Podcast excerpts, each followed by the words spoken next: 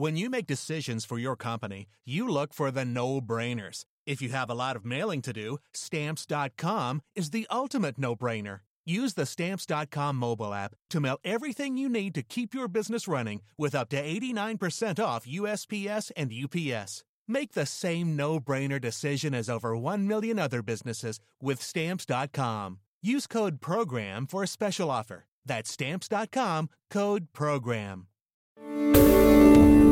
Something else. Warning. Today's episode may be offensive to some people as it discusses anti-Semitic claims. So on today's podcast, we're going to get into some accusations that Robert Maxwell was a spy, that he was assassinated, and how he plays a role in the Jeffrey Epstein conspiracies. But before we get there, we need to talk about vitamins. Stick with me here. I promise it'll make sense. He demanded that I carry an offer for pills which improve a child's IQ, and I refused. That's Roy Greenslade, describing one of his last confrontations with Robert Maxwell before he was fired. Greenslade was editor of The Mirror, and Maxwell demanded that he run an editor's offer in the paper for vitamin pills that claimed to improve a child's intelligence. He just couldn't understand why I would turn down something like that and not do as he told me. And when I said, look, we're going to be in tremendous trouble if we sell IQ pills to children, he said, well, you know, I must do it. Greenslade stuck to his guns. It was illegal. It was a lie. It was an illegal scam that targeted children. None of this bothered Maxwell. In fact, he was more invested than Greenslade thought. I found out that he'd bought very foolishly into this company that were producing these pills, and that was very typical of him. So I think his disappointment with me was a disappointment that if he couldn't control me, was he already losing his power? If he couldn't make the Mirror editor do as he wished, then where was he in life that he couldn't make that happen? Maxwell didn't care about the ethics of feeding children questionable pills. If I've learned anything about Maxwell, it's that he'd do anything to get ahead. And it wasn't a secret. Maxwell used his ruthlessness and mystique as a weapon.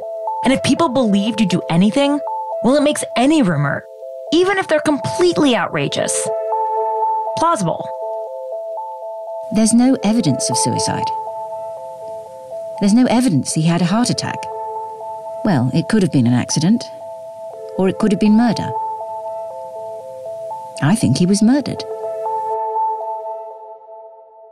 Remember that from episode 2?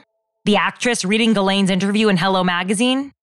Ghislaine said she believed her father was killed, and she's not the only one. Google Robert Maxwell, and you'll find very quickly that to this day, nearly 30 years after his death, the top hits are conspiracies about his death rather than his life. It was Robert Maxwell that brought Epstein into the Mossad fold, because Maxwell, he built this multi-billion-dollar criminal enterprise. You could claim, I suppose, so maybe he just took off all his clothes and got drunk and then fell overboard and drowned. You could say that. You could say Epstein hung himself and it's just a coincidence. There's a whole industry, an alternative media filled with people like this. People with books published by fringe publishing houses, YouTube channels, some with over 500,000 subscribers. There are podcasts with large audiences, which of course as a working journalist doesn't frustrate me at all. And the talking heads in this world are celebrities in these places, who make the rounds on the shows, connecting red string. This untold story about the murder of Robert Maxwell, Israel's super spy. They spread conspiracies that sound, well, like many conspiracies, crazy. There are theories involving the KGB, money laundering, arms dealing, supermodel secret agents, covert Israeli assassins, and very specifically, rubberized grappling hooks. I know, weird. And now, through some complicated twists and turns, these theories are being connected to Jeffrey Epstein. Jeffrey Epstein took over after Robert Maxwell died. It's true that Maxwell lied so much that it's hard to figure out what's real and what's fiction. Smoke and mirrors were his playbook. The problem is that this laid the groundwork for the conspiracy theories that the darker side of the internet have used to connect Ghislaine, Epstein, and a whole bunch of other characters.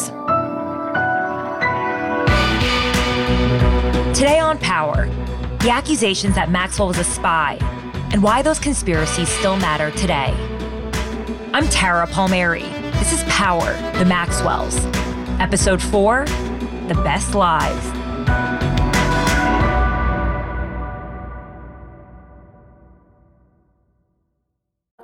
Have you ever felt like escaping to your own desert island? Jane Gaskin did exactly that, trading in the family home to begin a new life in the tropics. But she soon discovers that paradise has its secrets. I'm Alice Levine, and this is The Price of Paradise, the island dream that ends in kidnap, corruption, and murder. Wish you were here? Follow The Price of Paradise now, wherever you listen to podcasts. In the 1970s, John Todd burst onto the evangelical scene with a shocking tale. He claimed to be a former witch involved in a then unheard of secret organization called the Illuminati, and urged Christians to prepare for a violent world takeover. First of all, the number one weapon in everybody's home should be a 12-gauge pump shotgun. Hear the amazing story of one of the originators of the modern-day conspiracy theory. From Magnificent Noise and Sony Music Entertainment, this is Cover Up, The Conspiracy Tapes. In a 90s documentary on Robert Maxwell titled The Downfall, a former MI6 agent named Desmond Bristow remembers when Maxwell was just starting out. He was recently out of the army and doing business with Soviet Germany when he struck a deal with the secret British intelligence agency. Maxwell was to be your agent? Yes. And you were subsidizing? Well, we subsidized in the form of helping him buy his business. So it looks like early on in his career, Maxwell was working with British intelligence, at least in some capacity. Then when he was a member of parliament, the Soviets reportedly reached out to Maxwell, asking him to advocate for them. Russia was invading his homeland, Czechoslovakia, and they wanted Maxwell to support the Soviets. Can be useful to us as a person who would have an access to some information. Maxwell's friends at MI6 weren't happy about it. Here's Bristow again from the same documentary. I wouldn't have thought that he would be picked up by the KGB at that stage. None of this is particularly surprising. That's just what Maxwell did. Deals with anyone. It didn't matter that he was helping the enemy of the country that took him in. But that's not what we're focusing on today. Despite reportedly working with MI6 and the Soviets, the dominant conspiracy theory around Maxwell is that when he died, he was working for the Israeli government, and it was that relationship that eventually killed him. Maxwell was a very public supporter of Israel. As we mentioned, he was buried on the Mount of Olives, which is usually reserved for Jewish heroes. So that's odd. But it's not evidence of anything more nefarious, except it does get a little bit more suspicious when you look at some of the events in his life that were downright shady. Maxwell was accused of helping Mossad, Israel's intelligence service, kidnap Mordechai Vanunu from London. There are two scandals that fan the flames that Maxwell was secretly working with the Israeli government. For the first, I need to take you back to 1986. When Maxwell owned the Daily Mirror, a time when publicly Israel claimed they had no intention of becoming a nuclear power. But in secret, things were quite different. There was an Israeli nuclear technician, Mordechai Vanunu, who was adamantly against nuclear weapons. Here he is in a documentary. So my conclusion was they are producing every year around 40 kilogram plutonium. That is enough for 10 atomic bombs. Vanunu decided to blow the whistle, and he did it in Rupert Murdoch's respected Sunday Times. The paper took it very seriously. They flew Vanunu to London to verify his claims and the photos he took of Israel's nuclear program. It was a big undertaking. The paper wanted to get their facts right. But while they were working on the story, days before release, the September the 28th edition of the Sunday Mirror bore the banner headline, "The Strange Case of Israel and the Nuclear Con Man." The Sunday Mirror, Robert Maxwell's Sunday Mirror, had found out about the story and without talking to Vanunu, decided to run a big article discrediting Vanunu and his evidence. Scientists claimed that the photographs could have been taken anywhere, even at a car wash or an egg factory. Now we know Maxwell and Murdoch were rivals, but this was a bold move on the Mirror's part, especially because they hadn't spoken to Vanunu. Perhaps they believed the story was fake, seeing something that the very careful reporters at Murdoch's paper didn't. But with hindsight, we now know that Vanunu was telling the truth. Israel was developing their own nuclear weapons. So it understandably raised some eyebrows. Regardless, the Sunday Times believed Vanunu and decided to go with the story. But as you can imagine, Vanunu was pretty freaked out. Now this is where the scandal gets even wilder. Not only is Vanunu under immense pressure, but he's in a foreign country where he knows no one, with nothing to do. The reporters at the Sunday Times who were working with him later said that during this time, he was obviously very lonely. Then one day, he tells them he's met someone. A woman. Her name is Cindy. Here's how a Mirror employee working on the story described it in a documentary. Who reminded him of a Charlie's Angel from the 70s. I think it was Farrah Fawcett. Vanunu is obviously delighted. She seems wonderful. And Cindy has said, because of this story in the Sunday Mirror, I'm so nervous. This is from a documentary about the ordeal. Cindy told him she wanted to get away from the scandal caused by the Mirror article and to go to Rome together. He agreed. The reporters working with Vanunu were obviously not happy, but they couldn't stop him. Cindy and Vanunu flew to Italy. They jumped into a cab to the apartment they rented. And then Cindy let Vanunu enter first. And instead of finding himself in bed with Cindy, he's in the strong hands of the Israeli Mossad agents. Mordechai Vanunu was honey-trapped. He was drugged and flown back to Israel. He served 18 years in an Israeli prison for treason. 11 of those years were in solitary confinement. But his efforts weren't in vain. The Sunday Times ran the story, and eventually the public didn't just find out about Israel's nuclear capabilities, but they also found out about Vanunu's kidnapping. I'm very proud and happy that I succeed to reveal nuclear weapons, to do that act of stopping the nuclear proliferation. That's Vanunu. He was released from prison in 2004. He's still under strict parole restrictions. It's hard to tell if this was terrible journalism, someone at the paper with an agenda, or Maxwell taking a direct order, or something else entirely. Unfortunately, we'll never know the truth. But Maxwell's reputation for making a deal with anyone led people to speculate that he must have been trying to help Israel. And it wasn't the only scandal. He and Ari were putting together a deal to sell 80 used Israeli jet fighters to the Iranians. And I was gobsmacked. Do you ever wonder how celebrities order food? Like, is Sarah Paulson a Diet Coke or a regular Coke girlie? Some peasant Coke? No. Or how does Sofia Vergara order a pizza? No, no tomatoes. I cannot eat tomatoes. No tomatoes? Yes. Are you cool with mushrooms? Not really. Okay. If these are the details you need, and I know you do, I have the podcast for you. I'm Jesse Tyler Ferguson, and on my podcast, Dinner's on Me, I take some notable friends of mine out to dinners in Los Angeles and New York City. Listen wherever you get your podcasts. That thing was delicious. I was not the sort of person who could stay with this kind of what I would call an immoral atmosphere. That's Janet Fielding, the ex-wife of the recently deceased Nick Davies. He was the foreign editor of Robert Maxwell's Daily Mirror for 14 years. That's not to be confused with the Guardian journalist and author with the same name. If the Vanunu scandal was the seed that sprouted questions about espionage, then this story was the soil that all the big conspiracies then grew out of. It's the kind of story that has a lot of unintended consequences. But at the same time, it was just a person trying to navigate what sounds like an impossible situation. I spent 3 years as a Doctor Who companion. That's a cult British show that's been going on for nearly 60 years. Fielding is a retired actress who runs a charity these days. Today, she has a mod chic look.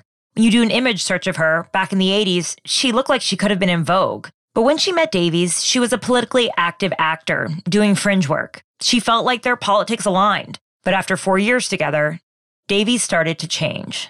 You know, I think that happens to a lot of people in their late 40s, early 50s, that they have that midlife crisis and, you know, life isn't quite on the trajectory that it was. It's sort of, it's not delivering in the way you hoped.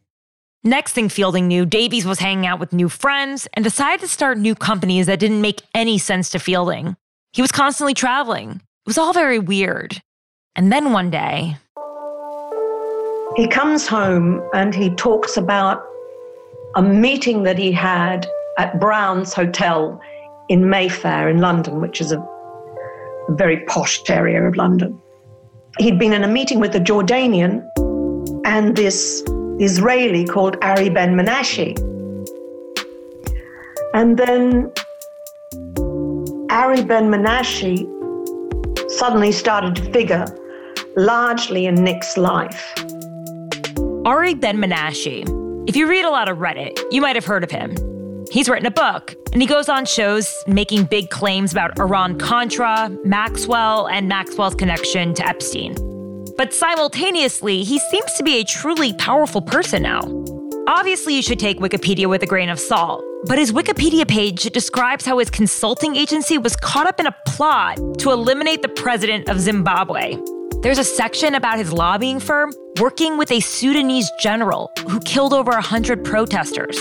And a Politico article from 2019 reports that Ben-Menashe was hired to set up a meeting with Sudan's military leadership, senior Russian officials, and I'm quoting, the Honorable President Trump. From researching Ben-Menashe, it's not exactly clear what his role is in a lot of these things, but it looks like he's done very well for himself, and he's well-connected. He's another mysterious, tricky figure. Oh, and it seems like he's made some enemies. In 2012, his house was firebombed. Like we said, this conflict has a lot of unintended consequences. So while he's about to loom large in a lot of what's to come, right now, he's just a guy that gave Fielding a bad feeling. And then the next time Ari's name came up, it was to do with arms dealing.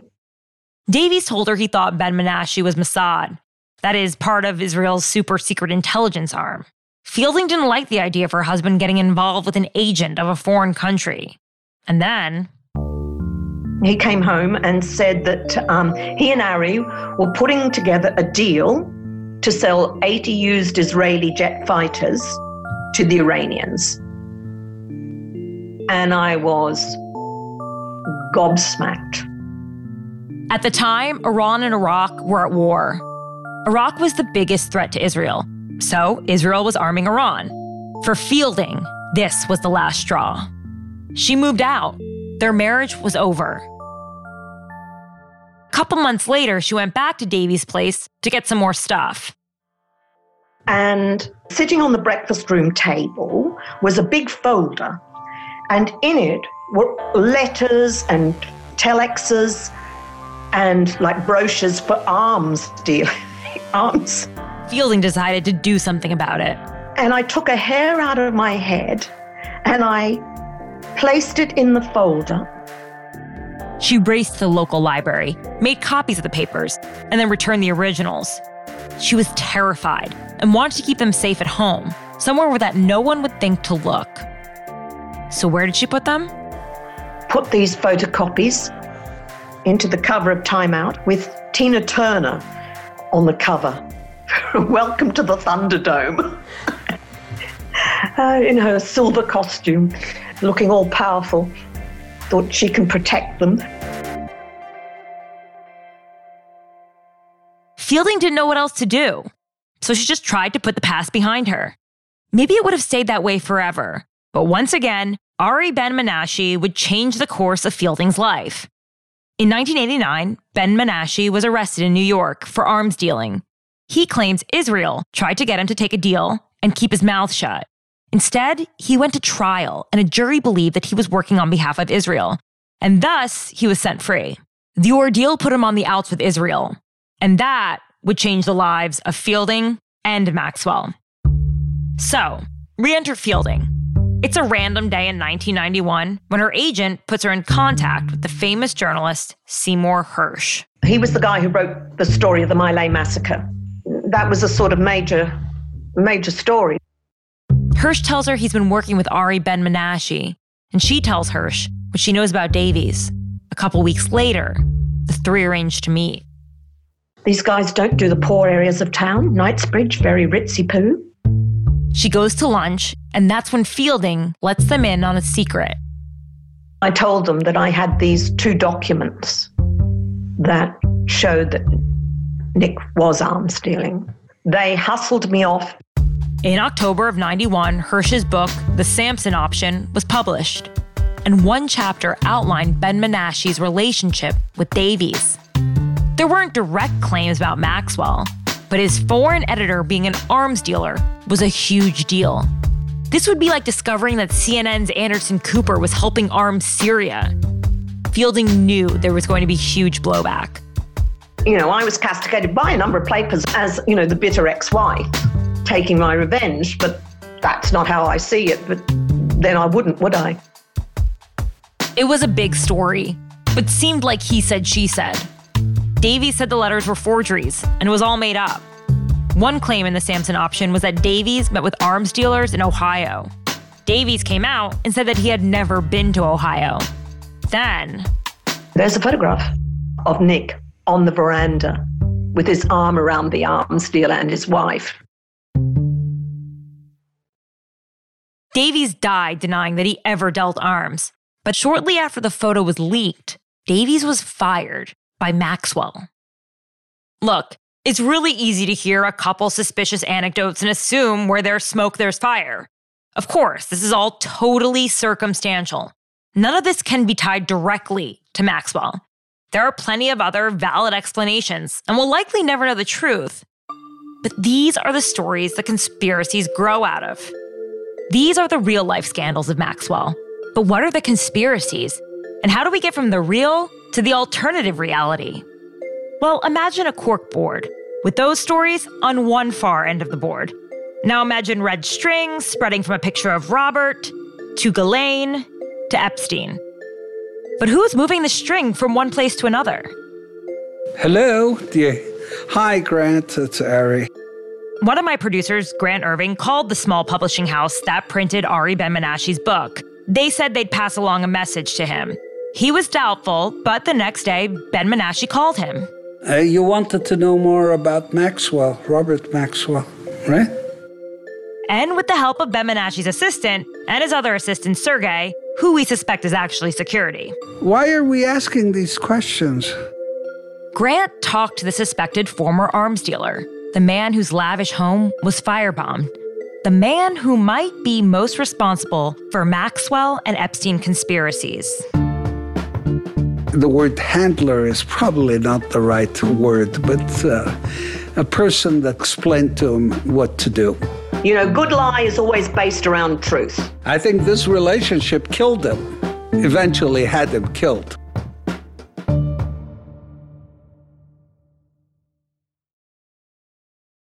Before we get going on this next section, I want to warn you that we're about to head into some stuff that's downright anti-Semitic. But there's a reason why we need to discuss it all. If the past 4 years with Donald Trump as president have taught us anything, it's that conspiracy theories have gone mainstream. Let me bring in my producer, Grant, who interviewed Ari.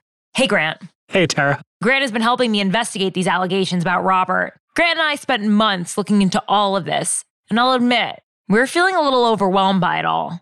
We kept going back and forth on how important all these allegations were to us today and why it even matters. And then Grant went on a road trip and saw firsthand. Yeah, that's right. A couple months ago, we're recording this in November, so at the end of September, I went on a road trip with my partner from Virginia to Minnesota to visit my in-laws. And along the way, I saw a lot of cows, some horses, and it being fall right before an election, a lot of political signs. Some Biden and Harris, but many more Trump hats. Well, sure, you're driving through the middle of the country. That makes sense. Right, but while a lot of the signs said keep America great or law and order or whatever, more than a few said save the children. And some said Epstein didn't kill himself. So conspiracy theories about Epstein and an elite-led pedophile ring were placed on campaign signs. That's right. Conspiracy theories that people roll their eyes at are now some motivating force for how people vote. So if you follow those pieces of red yarn back, it'll likely lead you to Robert Maxwell in some way. And one of the main people responsible for that in regards to Maxwell is a man who looks like he had trouble sleeping on a red-eye flight in first class, Ari Ben-Menashe. Sir Gorbachev asked him for some money, which he gave, but it was Israeli money, and the Israelis demanded it back. But I think this relationship killed him, eventually had him killed. Ben-Menashe makes statements like this that seem outrageous on their own, but it's not so simple.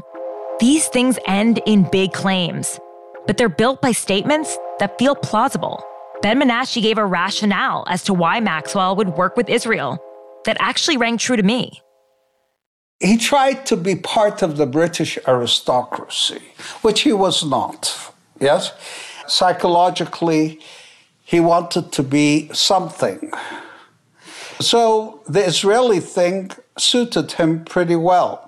Find greatness through his Jewishness. So it was pitched to him as a great deed for Israel. But he also understood there was money in it for him. According to Ben-Menashe, Israel would launder money through Maxwell, who with his many, many businesses and many bank accounts could easily hide the money. And in exchange, Maxwell would get tipped for passing the money along. Well, supposedly they paid Maxwell in cash and flattery. Maxwell was an amoral type. You just play his ego. Oh, how smart you are, Bob. How smart. You're really smart. You know what you're doing, Bob. Ben-Menashe didn't hide his feelings for Maxwell. He wasn't fun to speak with. He wasn't an easy guy to talk to. You know, sometimes from time to time you had to be a donkey consultant and smack him in the head. Well, not physically, but tell him, hey, this is what you need to do. So how do we get from these relatively small theories into the outlandish stuff?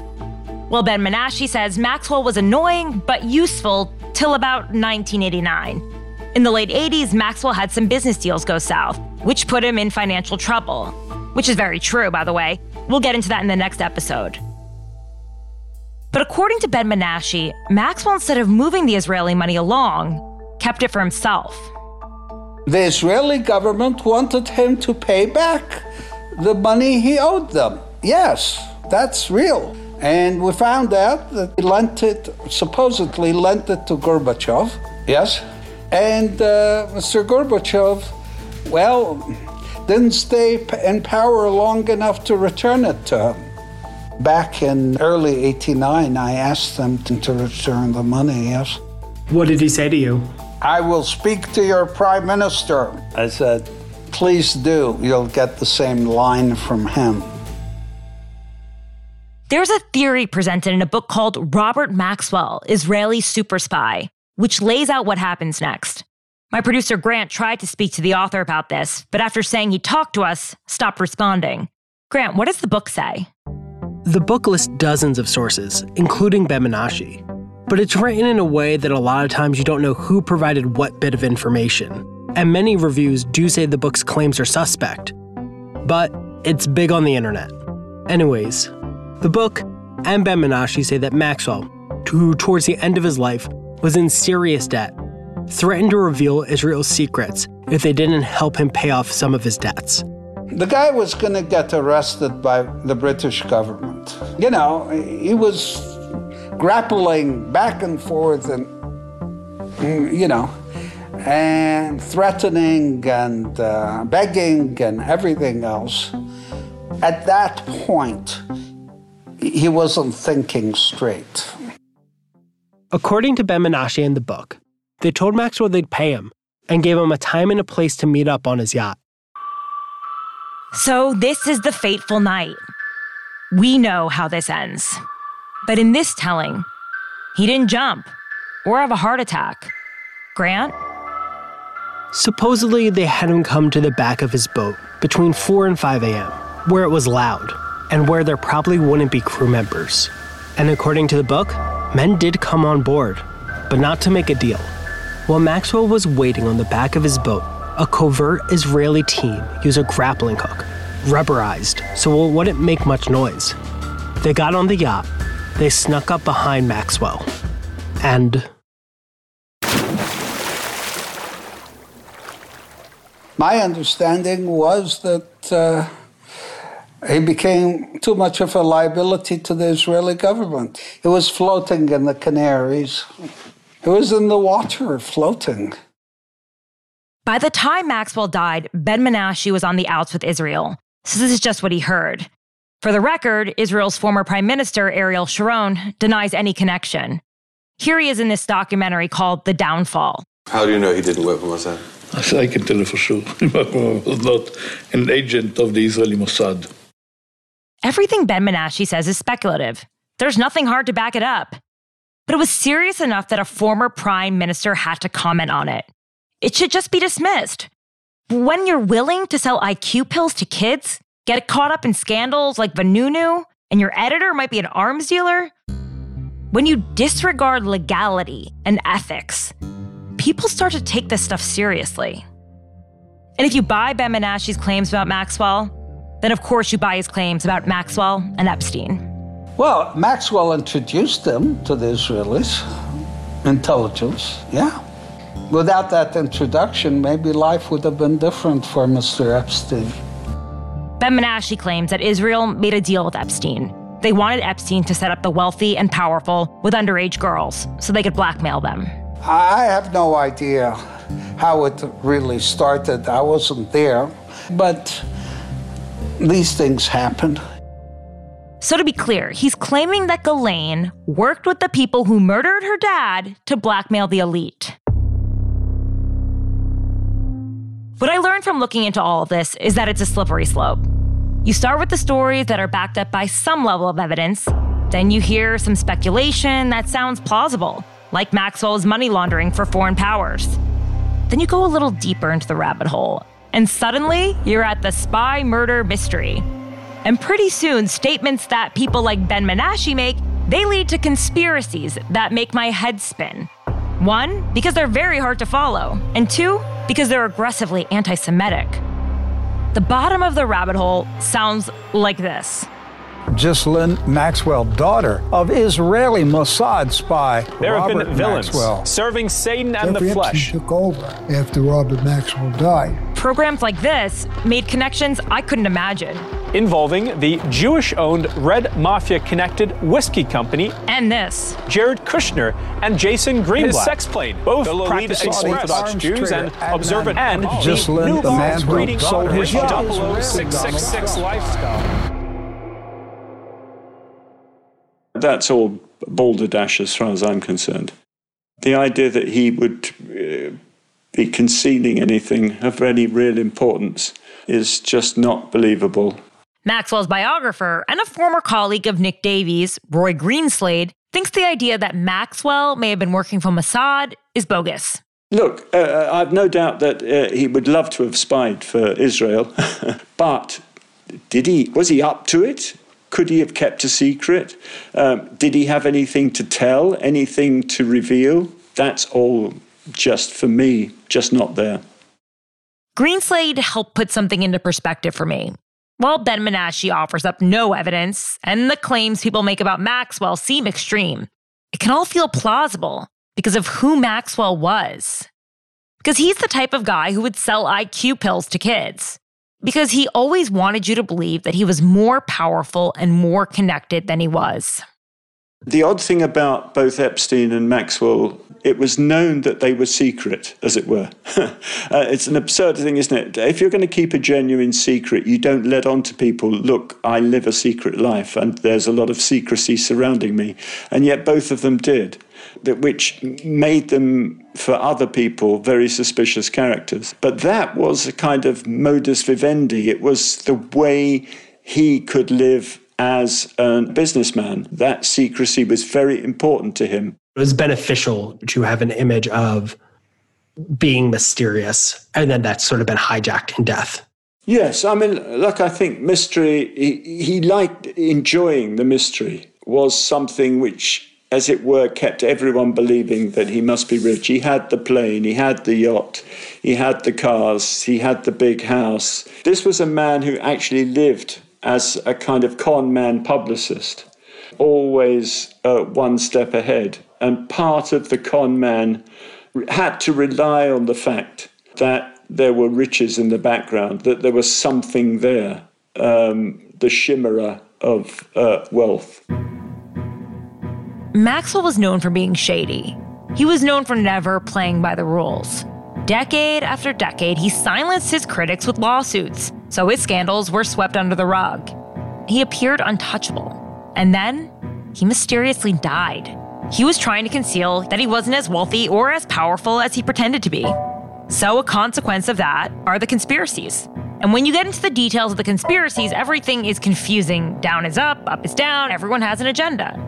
But when you take a step back, Maxwell, Epstein, they were just corrupt, powerful men that a system failed to bring to account. And maybe that's boring. On some level, don't we want to believe Ghislaine moved from one mystery man to another because of some secret cabal? Isn't that somehow more comforting than recognizing the similar traumatic relationships as a pattern? It's actually easier to accept that there's a secret plot rather than just a systematic failure to hold the wealthy and powerful accountable, because the thought of that is just depressing. Next week, after a long career of intimidation and smokescreens, Maxwell's lies start to catch up with him. They told me there's nothing there. It's all like the guy who makes cotton candy, you know, at the carnivals. It's nothing. They whip it up into something. He was on a string and a prayer.